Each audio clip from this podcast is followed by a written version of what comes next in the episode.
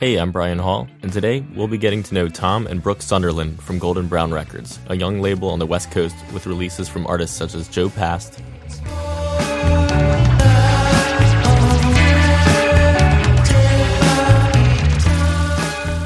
and Garden Gate.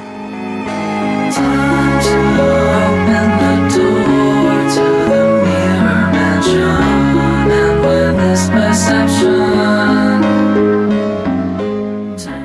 Ari Roar.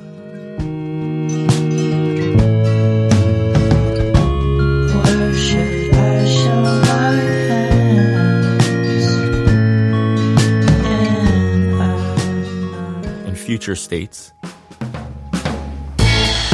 Dirty mouths, scream 666, draped across the hall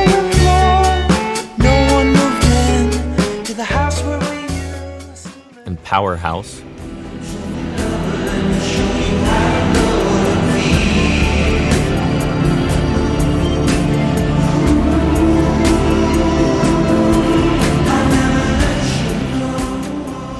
And Berdmajik.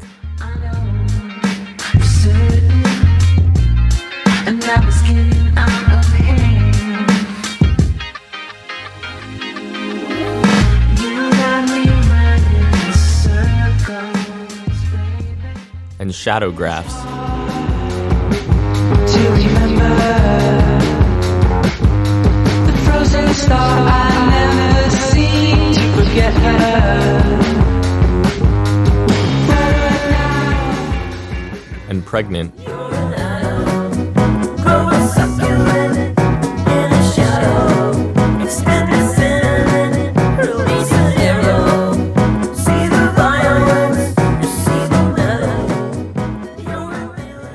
Obvious Creatures.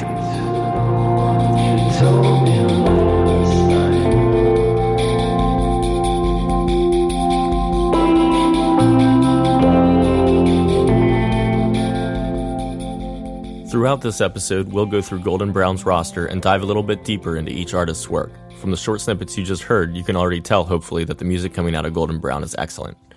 We'll also get an idea of what the role is of an independent record label in today's world. If you're an artist, you might get some invaluable advice. But you won't have to be an artist to enjoy the music, information, and personalities that will be bestowed upon us through the telephone from a couple thousand miles away.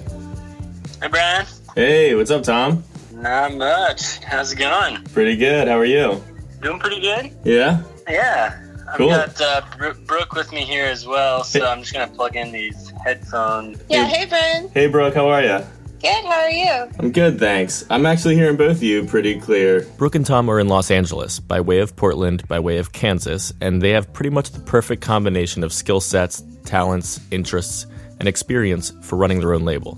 For starters, Thom worked at an established label, Lefse Records, for two or three years before starting Golden Brown. So he's been on the inside, met a lot of people, seen how everything works. He also has a legal background, licensed in the state of Oregon, and they are, both Brooke and Thom, musicians themselves. In fact, this song is their first single, Walk Through Time. Their band name is Winds.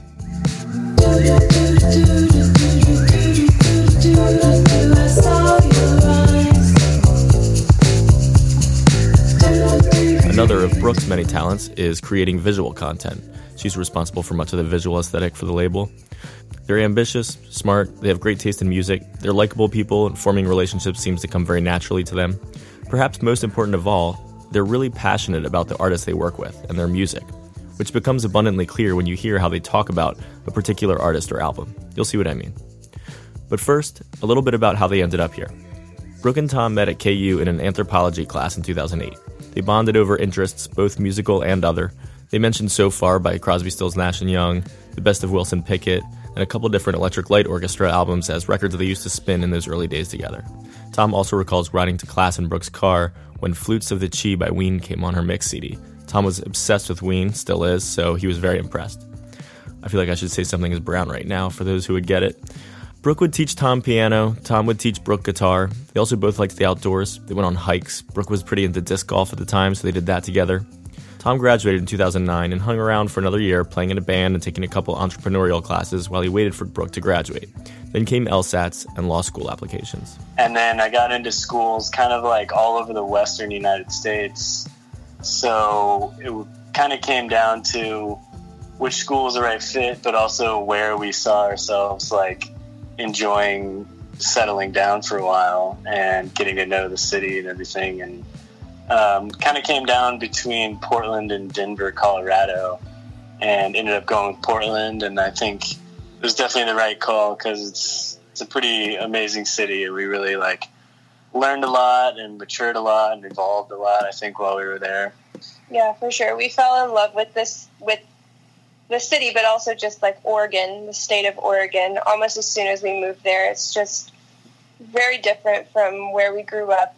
The um, Kansas has a very subtle beauty, um, except for those big clouds. But in Oregon, it's just you know mountains and the biggest trees, some of the biggest trees in our country, and thousands of them, millions of them, probably.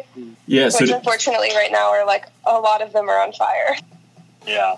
which is super sad. Actually, the the hike we got engaged on um, is like probably one of Portland's like crowning jewel hikes. Everybody goes there. It's like you take all your guests there and stuff. It's an easy hike into this like incredible waterfall that you can swim in in the summer. And these kids let off fireworks on that hike this last weekend, and like now the entire gorge almost is burning. oh no. Yeah, it's pretty bad. An update on Eagle Creek Fire. It's about 50% contained right now, and almost 50,000 acres have burned. Anyway, the school where Thom studied law is Lewis and Clark College. It's a school that's really mostly known for its environmental law program. Um, so it was a pretty laid back law school, I think, in terms of comparing them, you know, around the country. Um, but uh, I ended up kind of focusing more on copyright and entertainment law, intellectual property, that kind of thing, um, and then contracts which both were areas that I was able to apply directly once I started working in the music business. So that was a really nice transition there as well. Right. Did you always sort of foresee that that's where you wanted to go with law? I think I did. Like once, uh, after like a year or two into the curriculum, you kind of, uh, you know, start to pick your path. And I think I found that the practicing of law wasn't always the most interesting to me, but it was more of like the subject matter that the law was about. And that needed to be an area where you liked the clients that you were going to be working with and the ideas that you were going to be talking about and all that kind of stuff. And so that's where, having always had an interest in music, it was just so interesting to learn about how copyright works and how those rights are sold off or licensed um, and kind of what standard deals look like and that kind of thing. Um, so it was always just the most interesting application of the law for me, I think. Yeah, I think you were. I recall you being really super helpful when uh, Donnie and I were basically trying to understand things for the first time, and you were very patient in explaining things to us on the phone. Quick aside, I first met Thom when my band Grubby Little Hands signed to Lefse Records. I mentioned that Thom had prior experience working at a record label. Lefse has been around since 2009. They launched Neon Indian, Youth Lagoon, some really groundbreaking artists. For my fellow Philadelphians, they worked with A Sunny Day in Glasgow. Their roster is impressive, worth checking out for sure. Our album Garden Party was released in 2016 between Living Hours' self titled album and Still Parade's Concrete Vision, both of which are amazing. We were honored to be in this company. And I specifically remember Thom being really helpful in explaining how everything works in terms of sales and publishing and putting some of the legal language from their contracts into layman's terms. We really appreciated that. Yeah, that's good to hear. I, I kind of feel like having gained a lot of that knowledge, it's definitely one of the things that I like the most to help artists with because it's none of it is intuitive really or is something that um, you know it's all just man-made made up you know laws and everything and so um, it's nice to be able to kind of explain the behind the scenes and just help out in that kind of way Yeah. So, how exactly did Thom end up at Lefse? so um, it takes like four months to get your bar exam scores back um, to find out if you've passed the bar in Oregon. And so during that time where I had taken the bar and I was just like waiting to see whether or not I passed, um, I just started kind of like thinking of creative ways that I could use this degree and this knowledge. Um, so just started cruising message boards and things like even Craigslist and word of mouth, and ended up coming across this opportunity. Um, at a, it was anonymously listed at a local record label. Um, so I went ahead and sent in a resume and went and met with them, and turned out it was Lefse Records, and they told me about you know they put out the first Neon Indian album, which was like a really important and very cool album. I felt like when it came out, and I was like, okay, this is this is pretty cool. I think this could really work out, and so I worked with Matt Halverson, the founder and owner of Lefse, for probably about two two and a half years. Um, maybe going on three, depending on where we're at right now. But um, it was basically a great learning experience because Matt is somebody who had been in the music industry for like 20 years. Um, he'd had experience with management and with uh, as a label, and kind of had seen the industry from all different sides.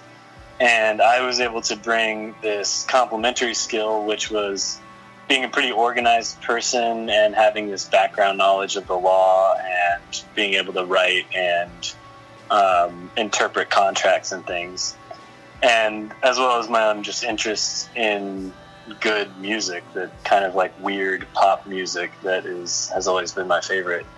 So we just hit it off really well and started working, started signing some bands. Um, Living Hour, and then you guys, Grubby Little Hands, um, Still Parade. Um, there was, let's see, we did. Um, I'm drawing a blank now, but we, you know, we did. We worked on a Cornelius reissue, which was really cool. Right, I Uh, saw the that. I think. Pitchfork. I think that got um like a best new reissue on Pitchfork, and Yeah. by the time I tried to buy one, it was already sold out. Yeah, those went super quick. They um, we worked with Fat Possum on that release, and it just I mean that it's such a beloved album, and it had been out of print for a long time, so everything got snatched up really fast. Would Would you say that it, while you were at Lefse, that's where you learned like how to run a PR campaign, a radio campaign, like best way to do production of a physical product, how publishing works, and licensing, and weeding through submissions and all that stuff? All that, yeah, exactly. Um, and I, the big one that you mentioned there at the beginning was definitely like PR, um, because that's it's kind of like the bane of every label's existence. Like it's like the the hardest uh, type of work that you have to do because so much of it is out of your hands. Whether the recipient of your reach outs is gonna, you know, listen to it, be into it, actually want to write about it. You know, it's just a there's a lot of rejection involved, and so. Um, but learning kind of the tricks of how to build a good contacts list and how to format those emails and those reach outs um, is something that I had never seen before until I joined on at Lefse and kind of saw how that works. Um, so that's where my understanding of that came from. And it's been interesting kind of as you move along in the industry and you meet more people, you pick up more of those tricks, those like PR ideas of a certain way that this label does it, or you know how a certain writer or radio station likes to receive their content, or whatever it might be. Um, so it's kind of just like a long term learning game of how to best manage those contacts and do the best you can to just get the music out there. Eventually, Thom and Brooke come up with the idea to start their own label. So, in the summer of 2016, they launched Golden Brown with a compilation album, Perfectly Toasted Volume 1.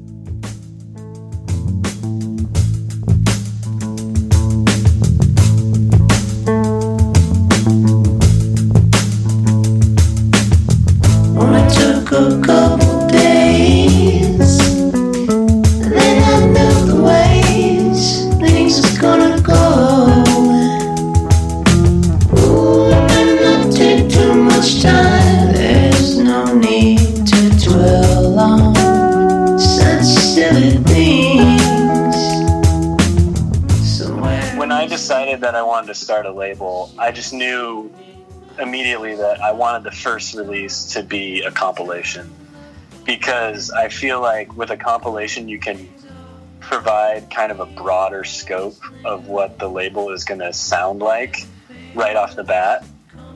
Um, you know, if you're going to have uh, so a lot of variety and stuff within your artist, but this kind of thread that ties it all together. Um, putting together a compilation just seemed like the perfect perfect way to get that kind of feeling across. And the other thing that it did that um, I think was really great is it was a really great way to start to build working relationships with a number of artists at once. And a lot of the artists who were featured on Perfectly Toasted um, are artists that we've continued to work with um, and either have done or will be doing um, releases uh, of their work here in the future. So that that initial compilation really set the stage, I think, for the whole label in general in a lot of different ways. Yeah, it's a wonderful mixtape, and I, I think that's such a great idea. Um, like you said, as opposed to um, sort of announcing a label with one release that just sounds like you know that one band to start. That song was Come In Fulfilled by Casey Burge, by the way, featured on the compilation. So, along with the big move to start the label came a big move, literally, as Brooke and Thom headed to Los Angeles.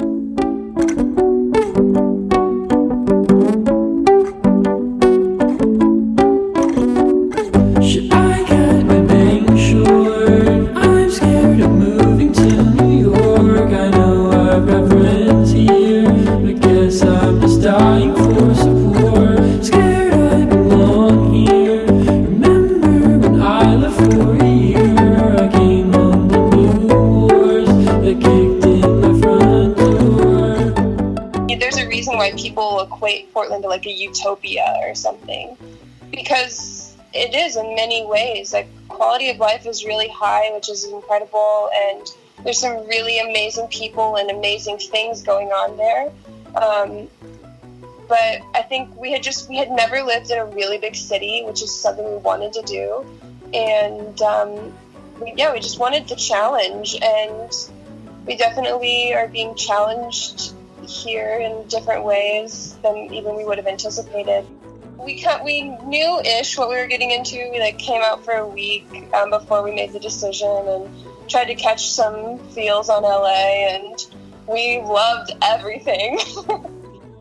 The most striking thing that I think is really great for us is just the diversity here. yeah, and just it's a diversity of thought and ideas and just religions and everything. It's it's like it's such a refreshing thing to see. Isn't there the possibility of like landing a song in the next TV show or something? absolutely yeah. I mean that's a huge part of uh, pretty much all the licensing agencies and music supervisors are based here and we've started to develop some relationships with some of them that um, we've gotten a couple syncs here and there and you know being able to meet with people face to face is pretty irreplaceable um, in terms of just having your label and your label's music like on their mind when they are working on new projects. So that's another just opportunity that's here um, that golden brown is trying to take advantage. Another one from Perfectly Toasted, by the way, that was Bang Chasing by Bobby. So let's really dive into the music now. We're going to go one by one through Golden Brown's releases in chronological order. The first release after the comp, Jo Passed.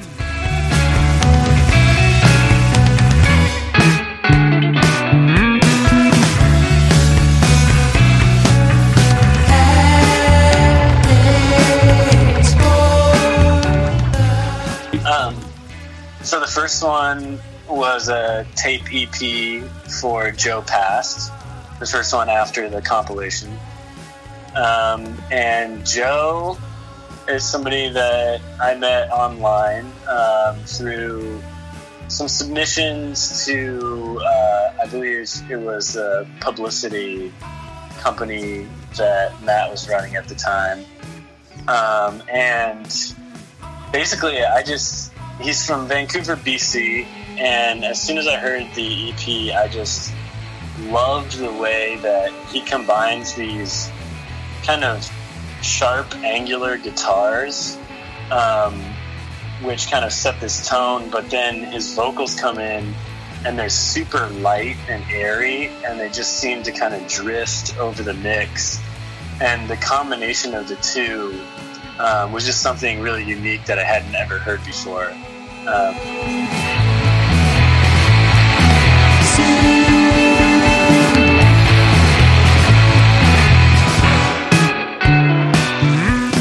there's a song in particular called Pet Crows that has always been, uh, I think, my favorite from him.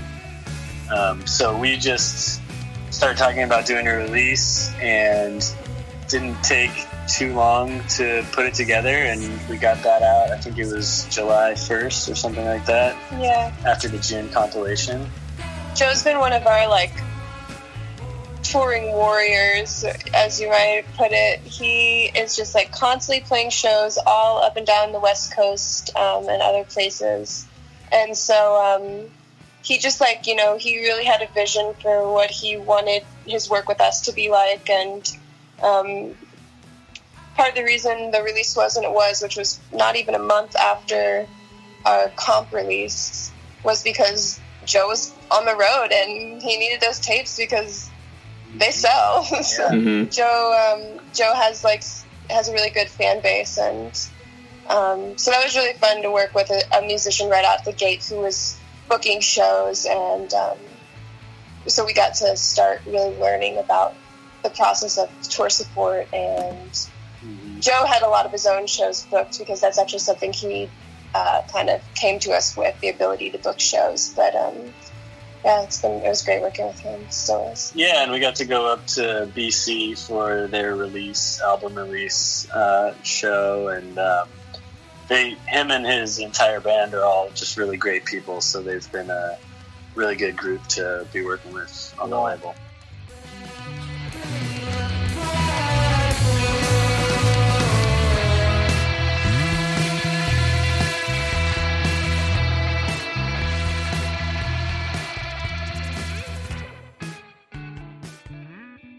Um, so, all right, who was after Jo Passed?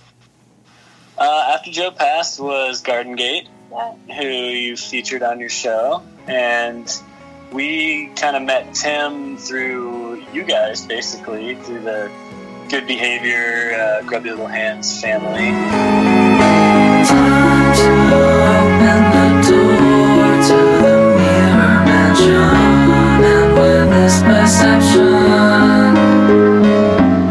Another one where, as soon as I heard it, uh, it just. It's another one. It's such a unique sound. It's this eerie, kind of haunting, um, the organ sounds, the drum machines, uh, and just such really solid songwriting.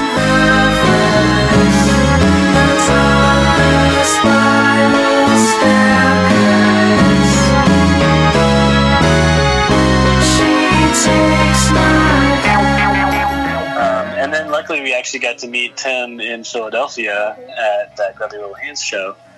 So that was really great to have met him um, ahead of time. Yeah, Yeah. it was just a brief. We didn't get to hang too long, but like, yeah, it was really great to meet Tim. And like we said earlier, Tim was one of those artists that came to us with the whole package of all the music, all the artwork, um, and he was um, the first artist that we worked with who had who wanted that. You know, who had a really strong visual presence, and that that was a really important part of his release. And it was another fun one because we got to work with uh, Anthony uh, from Sunstone Records in the UK, who put the album out um, on vinyl. Um, so we did the cassette release and the digital, and Sunstone handed the or handled the vinyl, and it, it turned out gorgeous. Um, and it was really it's always cool to just meet other labels and um, have a little bit of a chat about how they're doing things or tips and tricks and that kind of thing.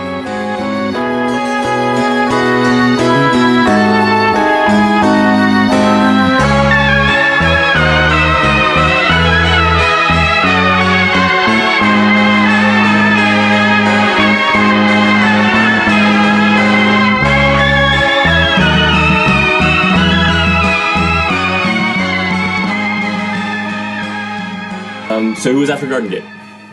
After Garden Gate was Ari Roar. Ari Roar is the solo project of Caleb Campbell. Um, he's from Denton, Texas. I don't know who I am. Half of the time. when I came across him, I was working at Lefse and um, just always really enjoyed his music. And so when we started up the label, I reached out to him, um, wanting to put out some of the tracks that I had heard from him about a year or so previous. And um, he said he was down to do an EP. And so we put that one together, and it's a four track EP called Patch Me Up and we are into the idea of doing these like alternative merch items um, for a lot of our releases because we knew the cassettes were a bit of a niche thing still and but it's it's kind of we wanted to be able to provide something that something physical that people could buy to still support the artist and still get the download and everything like that. And so for um, patch me up we ended up doing a iron on patch um, of a design that caleb did himself um, that turned out really cool um, so we had that merch item available for that one which was one of the first kind of like alternative merch items that we did Yeah, Tim's posters and then uh, yeah, the patch. Those were the first two um, merchandise items for sure. You know, and I recall you telling me your idea when you when um when you both came out to visit us in Philly. This Yeah. is pre Golden Brown, I believe. Well, maybe it Ah, wasn't. nice. We had like, but when we came to visit you guys, like it- we had just kind of birthed the idea, and so we were full of Yeah. nothing but ideas. At that Okay, point. I remember you saying like at, at this point, a lot of physical products are just sort of like artifacts, or or not artifacts, like, but um, you know, they're just literally just to have something tangible.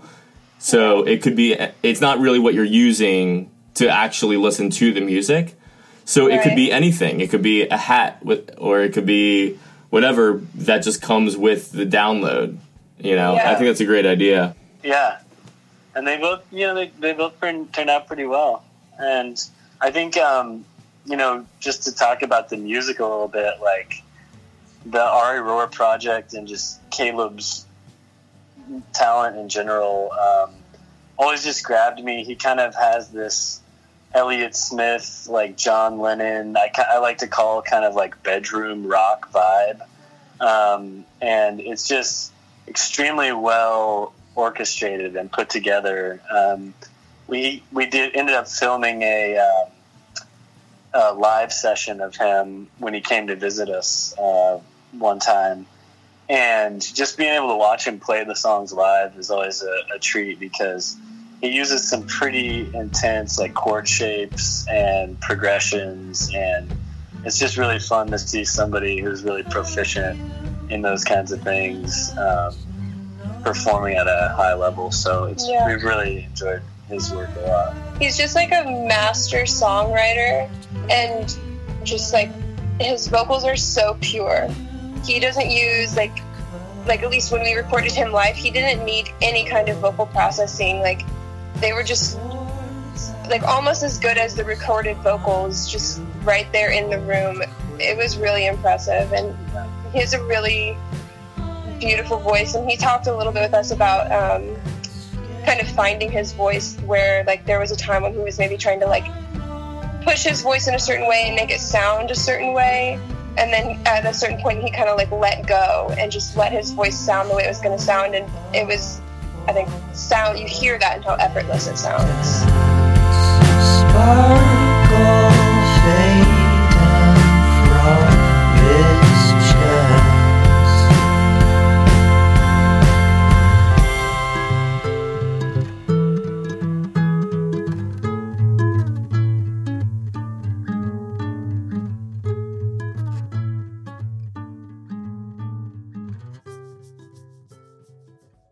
after Ari Roar was Future States, and they're a band um, out of Montreal slash Ottawa up in Canada.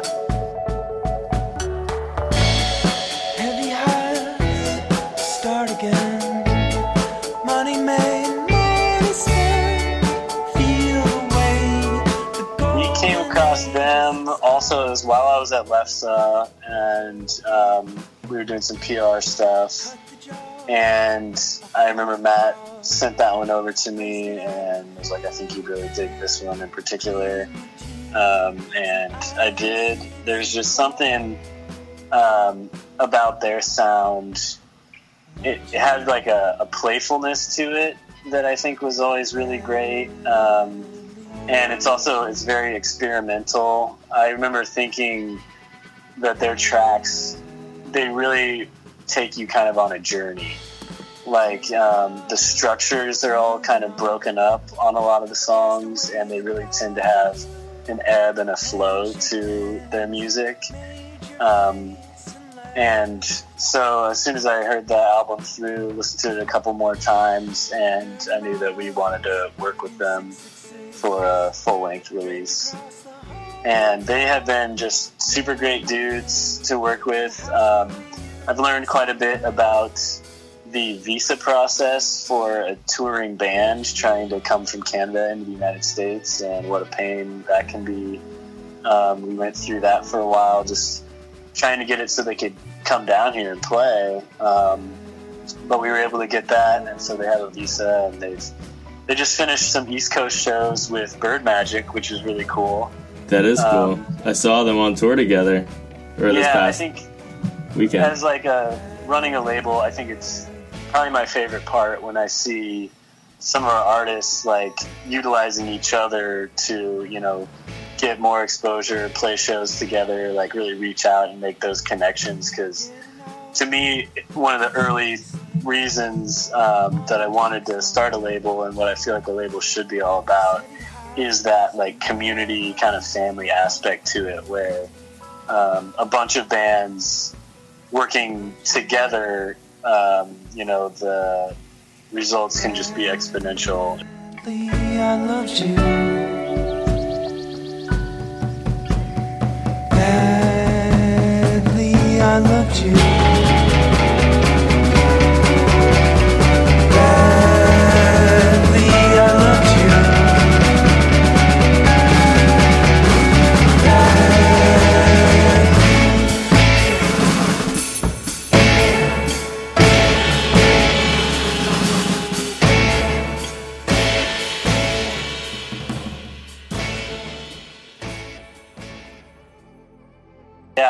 That was our first um, release from an actual Portland artist, um, which um, artist called PWRHAUS. Uh, the band's called PWRHAUS. Kind of the heart and soul of PWRHAUS is Tony, and uh, Tony is just a really incredible uh, personality, very gifted musician. He's been just honing his craft as a songwriter for a number of years and he approached us with this album and I think the first time we, you know, listened through it there's just something gripping about it. It's like a very emotional album.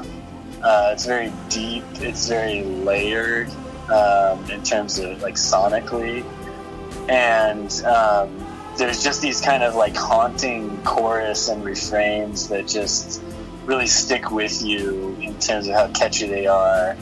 Um, he describes his music as future soul, and I think that that's a really great way to describe it because similar to a lot of the music that we like, it's really rooted in like classic soul songwriting and structures, um, but it has this kind of otherworldly, layered, affected um, vibe to it.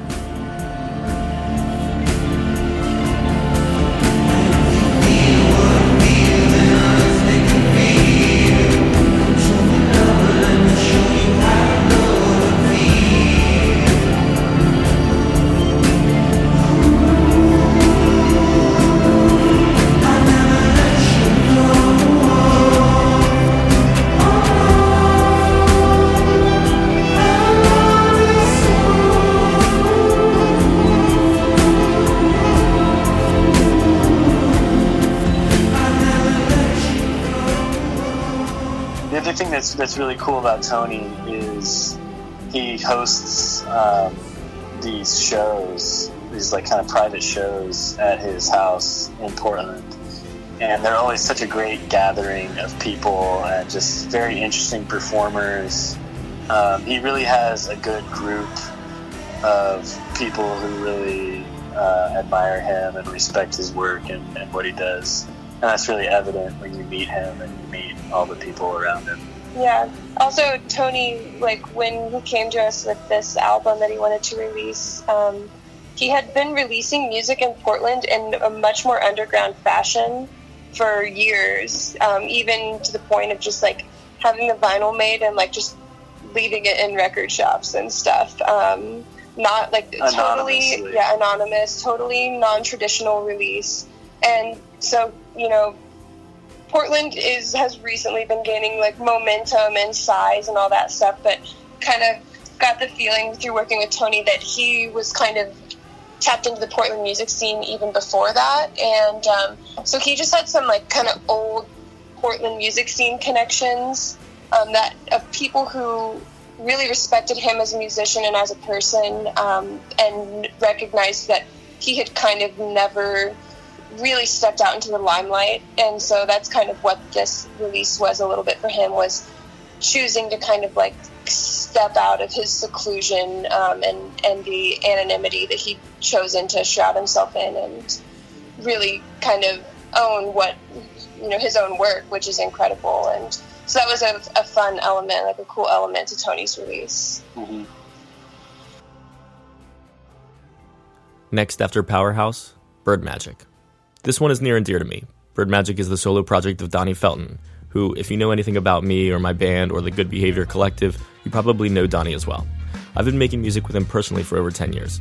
He's also just a stellar dude. So yeah, Berdmajik, um, as you know, a, is uh, the solo project of Donnie Felton, and he is a big part of Grubby Little Hands. And um, kind of met Donnie when I met you guys working with Grubby Little Hands uh, for Lefse. And I remember at some point Donnie approached me and he said, like, hey, I've got these songs. Um, it's kind of a bit of an alter ego project for me that I've just been working on for a while. I didn't know if anyone would ever really hear it or anything, but like, check it out. Let me know what you think. And I was excited to take a listen, and I listened, and it it was another one that you know right away I was like, this is perfect for Golden Brown. Um, played it for Brooke, and she loved it. There's just a certain. I, I find that sometimes with the, the best music is the hardest to describe, and so I always have trouble sort of with the descriptions of um, some of our releases when I'm trying to write about them or explain them to people. But it just had this great combination. It was it was a good one to come after PWRHAUS. I felt like too because it had a similar like future soul aesthetic to it. Like it was, I feel like Berdmajik's music is very rooted in like R and B and soul, um, but then it's presented in almost this like indie electronic way, um, where you hear some of like the Grubby Little Hands influences um, in some of the effects and the way the track is presented. Um, but then at its core, it's really these like head bobbing rhythms and lush synthesizers and um, just Donnie's very cool and creative vocal lines.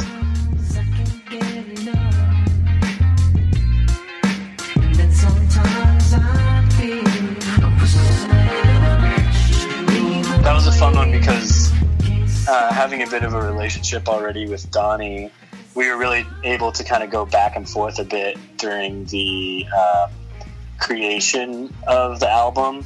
So he would send me the tracks um, as they were coming along, and I would provide, you know, maybe some feedback if I had some. And um, it was really fun to watch the tracks kind of take shape um, with each iteration that he sent us until it was the, the final one. And it was the, you know, complete product. Yeah, and also um, that Berdmajik release was special for us because it was the first artist off of the comp that started it all um, to come to us with and uh, have us release their um, a, a full release of theirs and um, ap- like the the track that was on the comp originally is Circles um, and it was definitely um, one of the songs that got I think the most response off of our comp.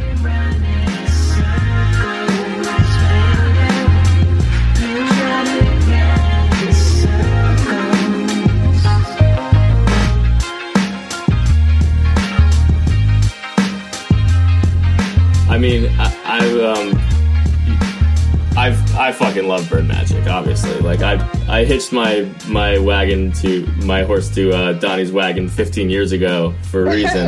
um, but uh, I you know I remember I, I listened to all those songs in all their various stages, as I'm sure he, he sent was sending them to you, and still, even knowing some of these songs dating back however long um, when he finally sent me the final version was like this is it. I'm finally not touching it anymore. It's done. And i listened Yeah. to it from beginning to end. I was like this is one of my favorite albums. Like th- my best friend just made one of my favorite albums you know? Oh, Yeah. After Berdmajik's release came Shadowgraphs.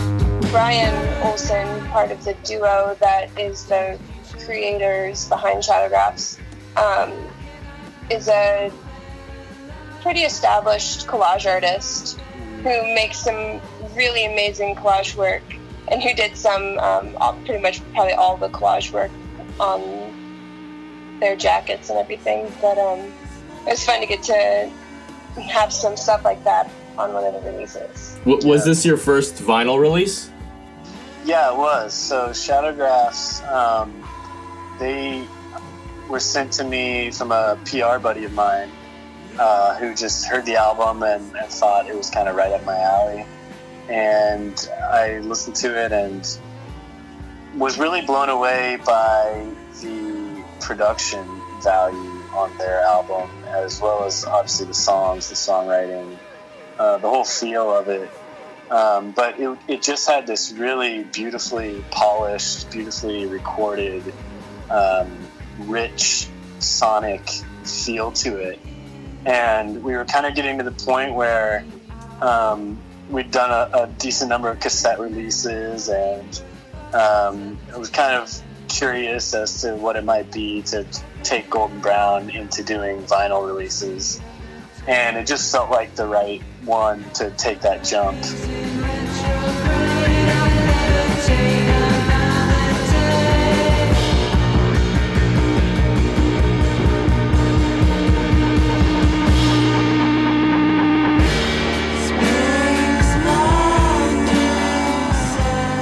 Something that stood out to me from the um, Shadowgraphs release, Venomous Blossoms, was just at the variety of songs Yeah. that they tackled. Um, it's all seamless and it all makes so much sense together, but they're like, it's not one of those albums where every song kind of sounds the same, or you even could be like, that's definitely Shadowgraphs, that's definitely Shadowgraphs. Like, they really kind of tried to create a a lot of different iterations of their own sound um, through just different song types. And that stood out to me the first time I listened through, and I think that was one of the first things I really liked about it. Yeah, definitely. Like there, you can play like a song like Space Medusa, which has a very like modern psychedelic rock feel to it, um, and it's you know it's pretty unmistakably like in this in that genre in that world.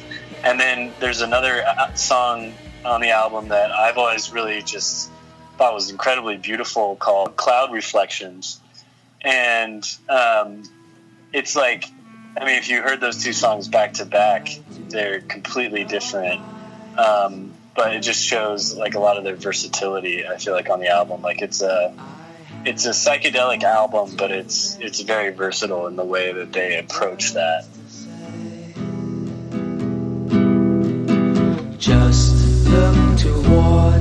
Light. Just be the one I want every day.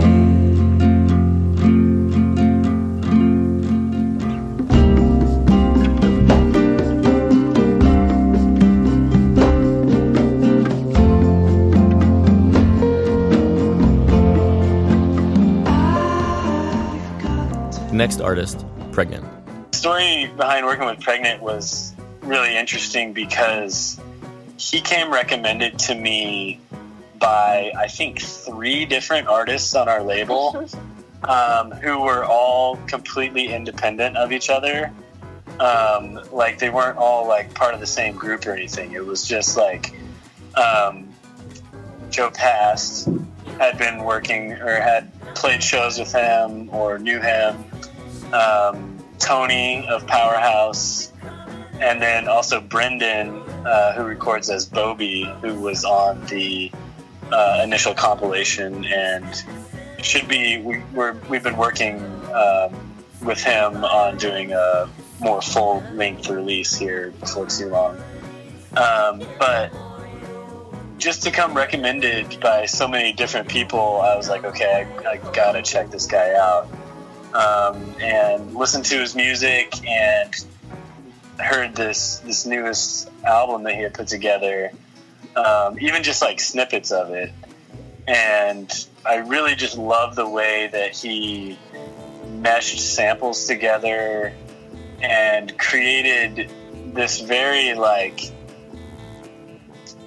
I don't know, it was like a very upbeat and cool vibe, like very. Um, his music is, is some of the hardest to describe, I think, of anyone on the label, but it's gotten kind of like comparisons to Animal Collective in terms of some of the vocal delivery and stuff. But basically, he just is one of those guys that seems like everything is a potential tool for him to make sounds and make cool collages of sounds with. So he'll pull from sampled material. He'll, you know, play guitar and other instruments. He sings, and his music is just this like tapestry of all these different things woven together.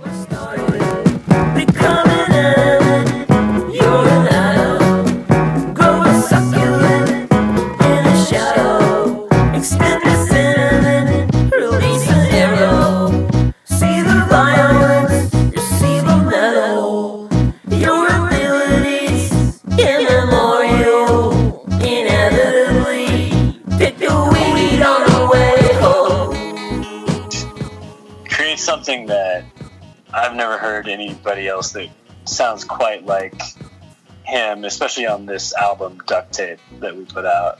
Yeah, it's super unique and it's also very youthful and colorful. Just like so many different textures woven together in perfect balance, and then just kind of like a lot of times punctuated by the vocals. You wanted it, now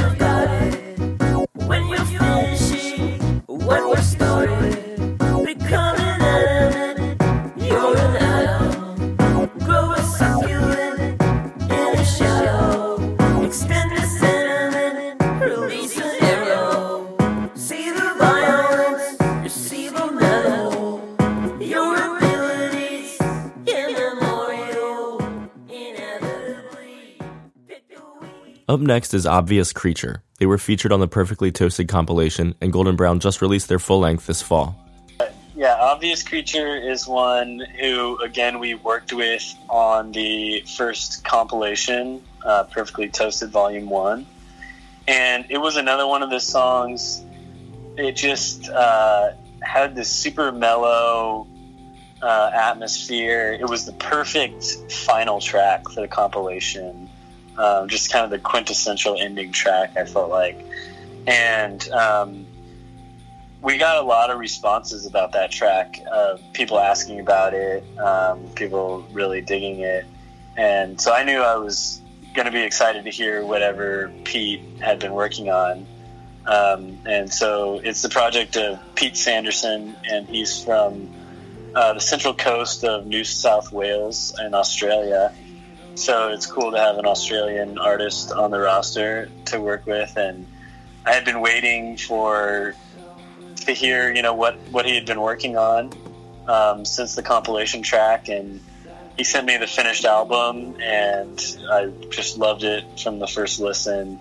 Um, it has a very like nostalgic '80s feel to a lot of the drums and the synths, um, but he also has a really he has a great knack for just creating atmospheres and sort of setting these like trickling melodies within them um, and utilizing a lot of like dissonant harmonies and reverbs and things like that to just really create this this big sound um, and it, it feels it feels big and open but it doesn't get like too washed out i feel like. The parts that you want to sing through really come through vibrantly um, which is one of my favorite parts about pete's music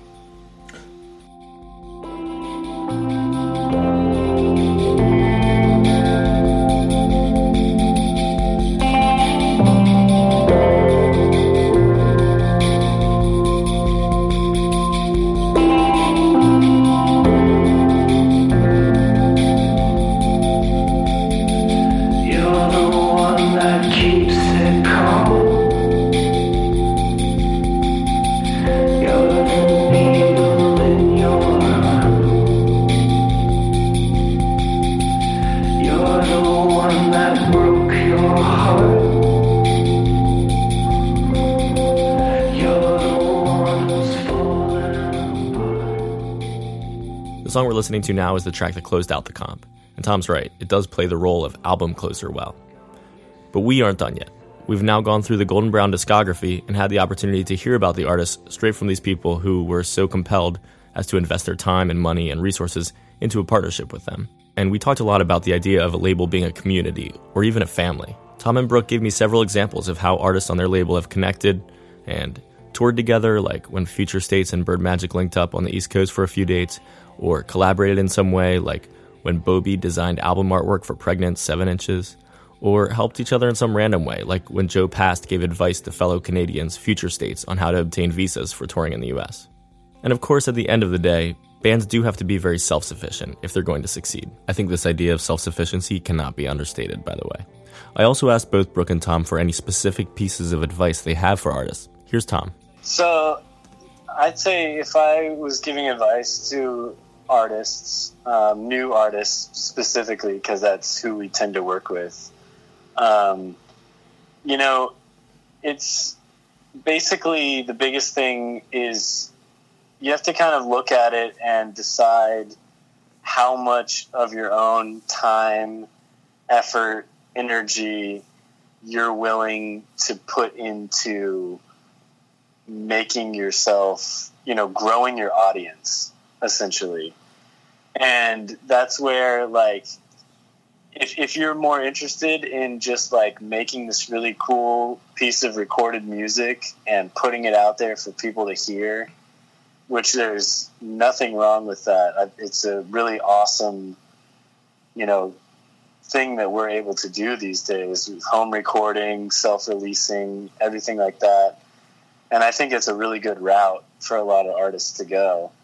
But if you're somebody who has the time and the ability to constantly be on the road touring and you think that that sounds like the type of life that you want to live for the foreseeable future and you're truly dedicated to doing the promotion booking the shows doing all of that side to it that's just grinding really then you're probably a good fit for a label. And that's where when if you just focus on doing that the labels will find you and the right labels will find you. And they'll come in and sort of act basically as like a multiplier. Um, not as the not as the person that's going to be the driving force behind your career, but as the person that's going to help amplify all the work that you're putting into it. And that's really, I think, the main thing that labels these days are looking for in a world where, you know, most labels know that, you know, they're doing this out of passion and they're probably not going to make a huge return, if any, but they just want to see an artist that is dedicated to it and so that they can get behind them 100% and feel that it's a fruitful partnership moving forward. We went down the wormhole a little bit, talking about touring, what that takes, and what that lifestyle is like. It, it's not a lifestyle that's easy to do in, in today's day and age sustainably, really. I mean, it's that's totally true. I think part of it that to build on like the whole concept of, of this is just like patience is really important too because you know a lot of if, if you're an artist and you're looking at the artists that you love and that you listen to not very many of them truly got big off of like their first album or even their second album. Even if it's like the first album that you've heard of by that artist or the first album that was like had a widespread release i guarantee that artist that ha- has had a number of like smaller albums empty shows you know everything that came before before they even got onto people's radar. And there's a big part of it that's just putting in that time kind of and and giving people a chance to kind of discover you through the various matriculations of the internet and word of mouth and friends of friends. And it definitely just takes a while which can be one of the bigger frustrations when you're a label that's basically trying to break brand new bands all the time Right. um, because it just takes time Well, that's also encouraging for artists because I think that a lot of artists might think every famous band I can think of just blew up, like they just came out of nowhere. And you're saying Right. like, no, they were they were they were doing the thing for a long time. exactly And here's Brooke with some more advice. Chuck maybe just try and add something that he hasn't already said because what he said is really valuable. Um, I think too another good strategy to try and align yourself with is the strategy of just creating a community um, where you are. So even if you can't tour very much, like out of your own city, like creating a fan base in your own city um, is the best place to start. You know, and I think that that's really valuable for um, as a place to where to go because you're right. Like so many people are going to think like, oh, my favorite bands they just blew up. Like it seems like that, but yeah, you can't um, underestimate how much starting small and really getting it right there can do for you. Um, and also take the up like take advantage of being small because like when you're before you have like you know thousands of people DMing you on Instagram every day or something like um, you have the time to connect personally with people who are interested in your music. And so do that. Like that's gonna be you know it's obvious in our social media age. Like that's what people want is they want to see you as a person. Like whatever you're, you're willing to give up not give up like but whatever willing whatever you're willing to give um, of yourself as far as sharing who you are and your personality with the world like people are are going to pay attention. Um, it's never gonna like it's gonna take a lot for it to be gratuitous. So like definitely just like i would say don't be shy and uh, yeah start start small. Yeah, I think that what Brooke mentioned about focusing local early on is actually a really is a really good one. Um, and because like it's easy nowadays with the internet to think like that when you're releasing music or playing shows that like the entire United States or the entire world is like your target market, but there really is no substitute for just like focusing on your hometown and building a good strong following there and doing like small regional tours and just slowly expanding outward. Um, because once you get some real momentum going with people who will want to connect with you because you're a local band, you know, in their hometown. Um, you kind of build your core fan base that way, and then it can expand exponentially um, beyond that. That's all really good advice. And it makes me feel really sad for the person who just is a b- brilliant musician who just doesn't like have social media or isn't young and has like just you know a thousand friends who will immediately i mean sometimes i wonder how much when you are reaching out for press or reaching out to a venue for booking or whatever they're not just looking at your facebook the number of facebook likes you have and just immediately before even listening to your music they're just seeing well how many likes do they have on facebook? I mean you is isn't there a superficiality to this and sort of like a millennialism to the music industry now that I would say, yeah, definitely. I mean, and that can be one of the most like tiresome aspects of it. I think nowadays is social media is is such a part of promotion. It's inescapable, and even if you don't feel like engaging on those platforms, you're kind of like forced to because that's where the listeners are, and um, I'm sure there's a lot of really creative ways to work around those platforms um, that just have not come to me yet, or I haven't seen them yet. And but it, it's definitely like a huge part of it that can be kind of a drain on you. I feel like having to just uh, keep those channels so active. Yeah, I think too, like you just have to find what works for you. Like not every like Thomas is saying, like it really is a benefit to you to utilize the free social platforms that you have access to, like Instagram and Facebook and Twitter. Um, but you just have to figure out like what's worth your time and what works for you. Like your social media presence, um, or just your your presence online to your fans doesn't not doesn't need to be the way you see it done from other bands. Like if what works for you is to like you know post a screenshot of like text that you typed out in notes whenever you have something you want your fans to have access to and then posting that somewhere do it. Like doesn't have to be like selfies and what you had for breakfast and like overshare as far as um, personal information and stuff goes. Like people follow theme accounts right? And this is something that you know you could argue it the opposite way but i, I do think is really popular like with like the young millennials is just um, true individuality.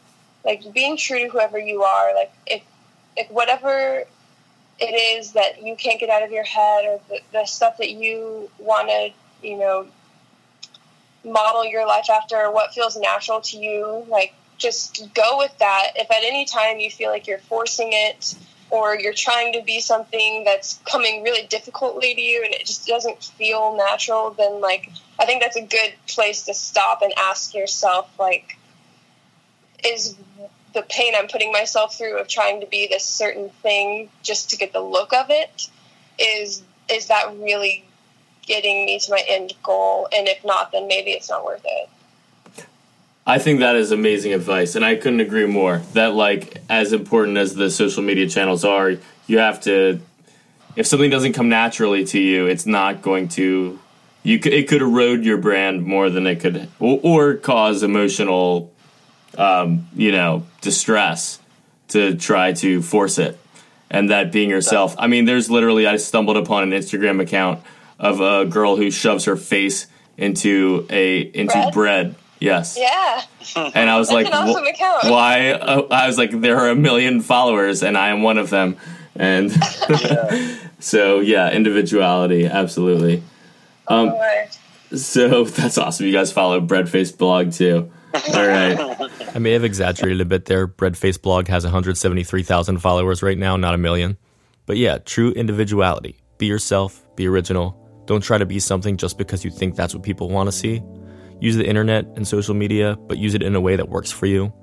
Build a following locally. Get out there and connect with what is around you. Don't underestimate or undervalue that hometown support and how powerful it can be to have that strong base before trying to expand. Tour if you can. It's not glamorous, it's not easy, but that's the kind of hustle that labels want to see. And be patient. Not all bands blow up overnight. Some really, really good nuggets of advice there. I really enjoy the Sunderlands. I enjoyed getting to know them a bit over the past year or two, and then a bit more just in the past hour or two that I'd spent talking on the phone with them.